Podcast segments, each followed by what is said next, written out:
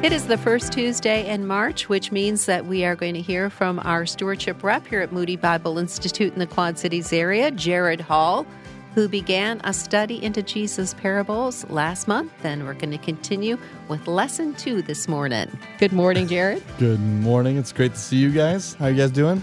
Good. Yeah, good. Yeah, almost spring. We're getting closer anyway. I love spring. Hmm. I do too. And I hate spring. I have a very mixed relationship. One Really? day, it's like, wow, we're on to something. The next day, Yeah, this is miserable. It's windy, that's true. rains in your face. Wow. It's a very mm-hmm. fickle season. It is. So I have a fickle relationship with it as a result. Well, there you go. Well, we pray for sunny days for you, Jared. Aw. Uh-huh. So, last time you were with us, we talked. We started parables, and we're going to continue on with that one uh, today.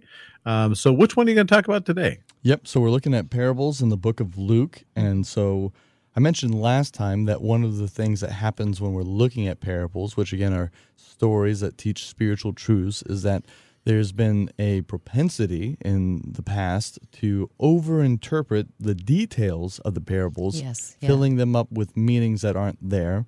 And I think the parable we're coming to this week, because of the amount of detail in it, Luke 15, that causes people to then look at the parables and over examine them.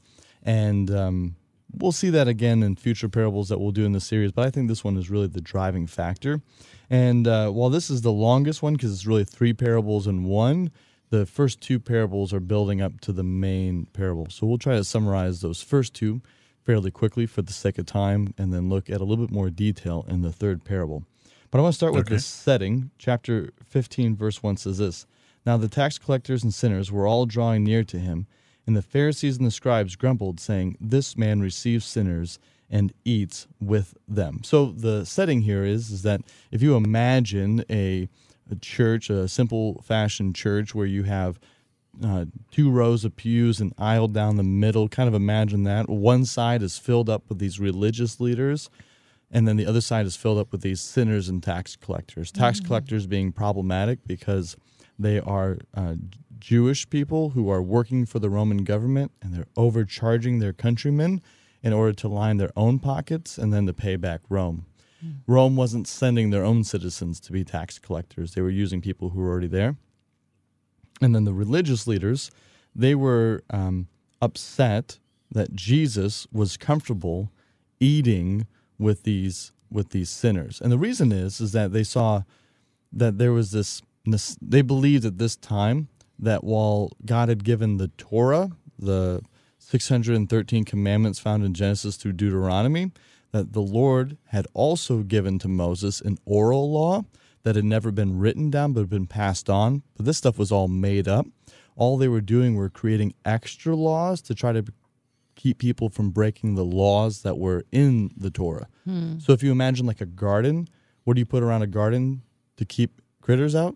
Fence. A fence, right? And mm-hmm. so that's really what the oral law was was a fence to try to keep people from breaking the 613 commandments found hmm. in the Torah.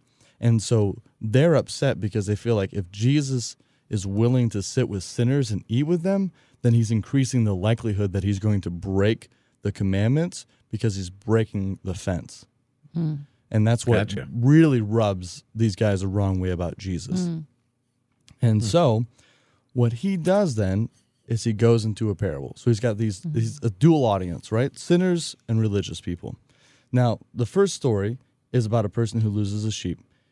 He has 99 he has 100 sheep, loses one, goes looking for the one, finds it, comes back, big celebration. Now, what's interesting is is that people on both sides of this can hear this story and go, "Ah, that makes sense." And it makes sense for you and I too. I remember a time, this is not a flattering story of mine. I was at home. I had been grocery shopping. I start looking around for my wallet. Can't find my wallet anywhere. I go into full blown panic mode. And all of a mm-hmm. sudden, I go to my wife and I'm like, Missy, I need your help, right? Because now this problem is not just my problem. I need to share my problem with her, right? And somehow mm-hmm. that my carelessness is now her burden as well. And so we're tearing this house apart. I'm out in my car. I got my feet hanging out of the car. I'm halfway upside down. I'm digging through the cracks. I got flashlights everywhere. Can't find it. Go hmm. back to the grocery store. I'm out in the parking lot with a flashlight looking on the ground. Can't find it. Go inside the store. Go up to customer service. Hey, has anyone turned in a wallet? No one's turned in a wallet. But hey, we got a manager coming back in the morning. When do you open? 6 a.m. I'll be here. 6 a.m. comes, I'm back at the grocery store talking to the manager.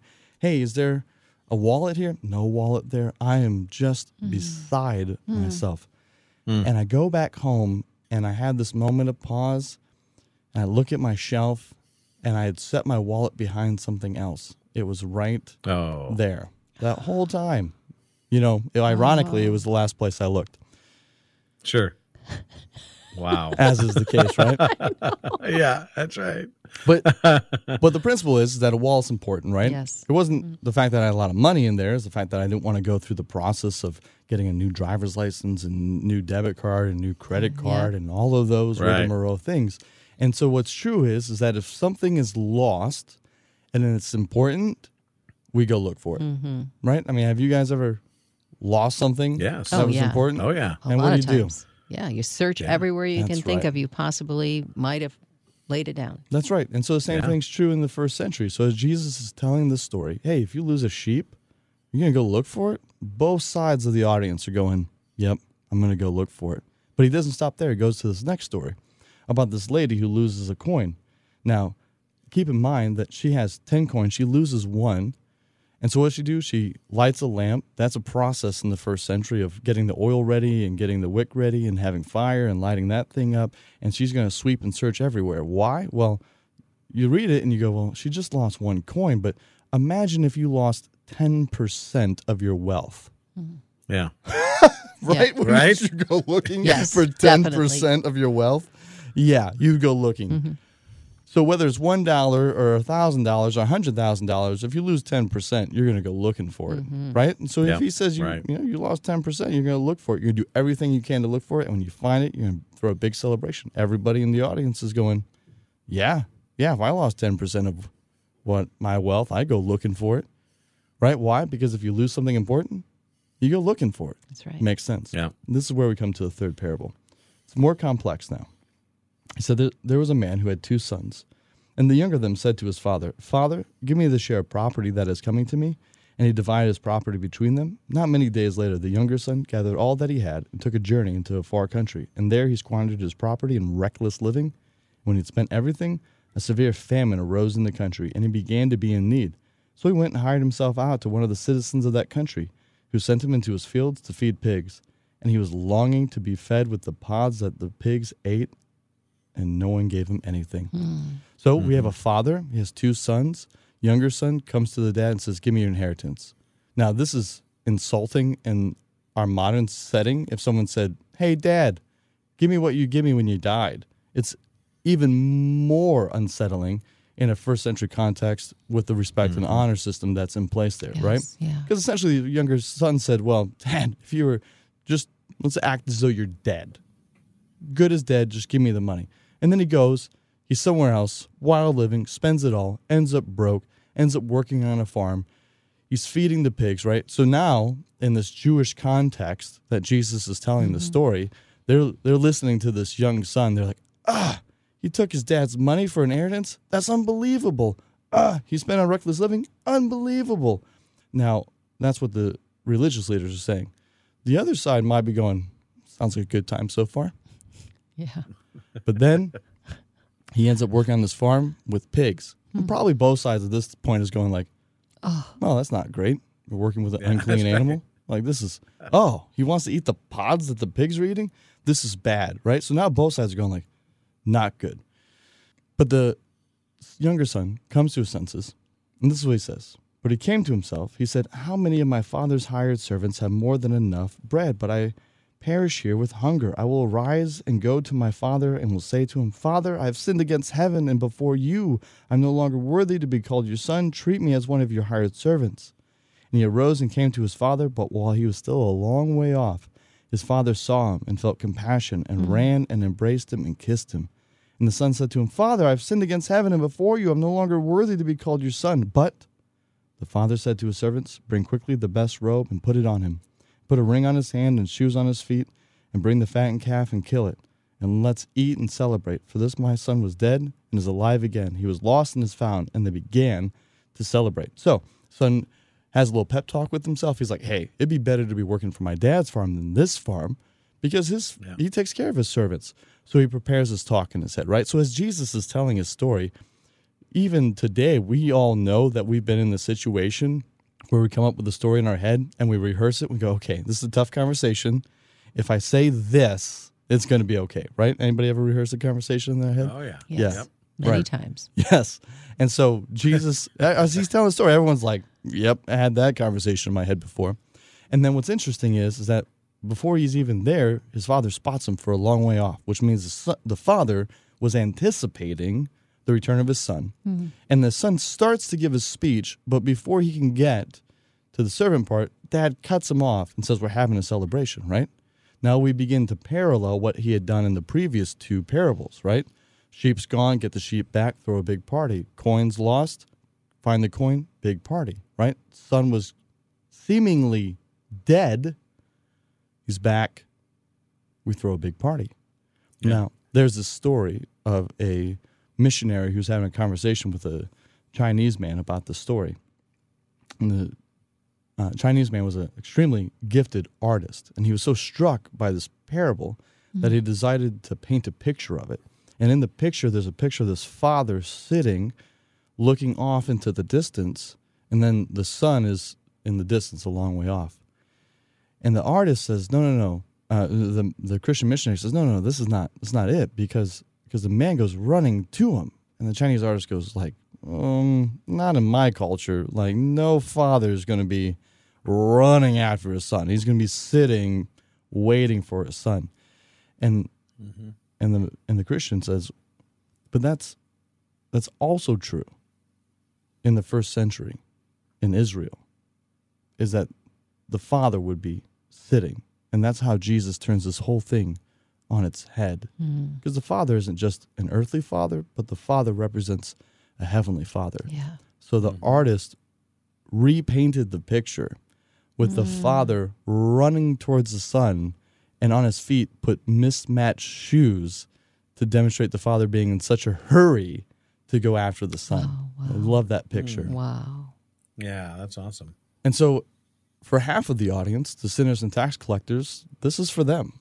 They're the younger son. They're the ones who are off from the Father. And they need to hear hey, the Father in heaven is longing for your return. He mm. wants a relationship with you. Mm-hmm. And so, for those of us listening today who feel like God's distant or far away, it's not true. It's not real. It feels real, but it's not what's actually true. The Father in heaven wants a relationship with you, and He wants a relationship with you so much that He sent His Son, Jesus Christ, to die on the cross and raise from the grave to pay for your sins, to cancel out all of the wrong things you've done, so that way you can be in a relationship with the Father and experience life forever in heaven and eternity with Him. And so that's half the audience. But there's the other half, mm-hmm. the religious leaders. And so there's two sons, right? We haven't talked about the older son. So, verse 25. Now the older son was in the field, and as he came and drew near to the house, he heard music and dancing, and he called one of the servants and asked what these things meant. And he said to him, Your brother has come, and your father's killed the fattened calf, because he's received him back safe and sound. But he was angry and refused to go in. His father came out and entreated him, but he answered his father, Look, these many years I have served you. I never disobeyed your command, yet you never gave me a young goat that I might celebrate with my friends. But when this son of yours came who has devoured your property with prostitutes, you killed the fattened calf for him? And he said to him, Son, you are always with me, and all that is mine is yours. It was fitting to celebrate and be glad, for this your brother was dead and is alive. He was lost and is found. And I love this, right? Because the older son already has all these assumptions about what's true, right? Like, you've never done anything for me. Well, the father's probably done something for him, right? So that's self deception. Mm-hmm. And then he goes, mm-hmm. Oh, well, my younger brother wasted all of his money on prostitutes. He doesn't know that, mm-hmm. right? It's an assumption. And then the father says, But we got to celebrate. Now, what's he, there's one this very important part to this whole thing. In the first parable, sheep's lost, someone goes looking for the sheep. Why? Because if something's important, we go looking for it. When the woman loses her coin, she goes looking for it. Why? Because if you lose something important, you go looking for it. And here, the younger brother's lost. But what doesn't happen? The older brother never goes and looks for him. Mm-hmm. And that's what the Pharisees and the scribes are Mm. missing Yeah. is their responsibility to the other side of the aisle. That if they're the ones who supposedly get it, who are supposedly obedient, if they really understood the Torah, that man is made in the image of God and that everyone has inherent value, if you really understood the Torah, that these are the children of Abraham, that even though they're sinners and tax collectors, that they're still brothers, that they would go and search for them in their lostness instead of separating themselves from them. Mm-hmm. And what's true for you and I as believers, if we're mature in Christ, is that we need to see people as important because that's how God Yeah. sees them. So we have to understand that people who are lost, who are far from God, are made in the image of God. And if they're really valuable, then we're going to go and search them. That's the mm-hmm. piece Yeah. that's missing in this parable. Is that the mm-hmm. older brother never goes and looks for the younger brother. And the Pharisees and the scribes, religious leaders of the day, should have been more concerned about the spiritual state of the sinners and tax collectors than they were. And so instead of, they just separated themselves. And sometimes Christians fall into this same temptation Yes, we do. is that we separate ourselves from those who are not in Christ instead of trying to be light and going in to the darkness to dispel that darkness and to bring the truth that this is the only life that we have, that we do have a Savior, and that the Savior has come to bring them from death to life. Just as I said, from being lost to found. Amen. That's a good word. Jared. Mm-hmm. Appreciate it. Hey, thanks, guys.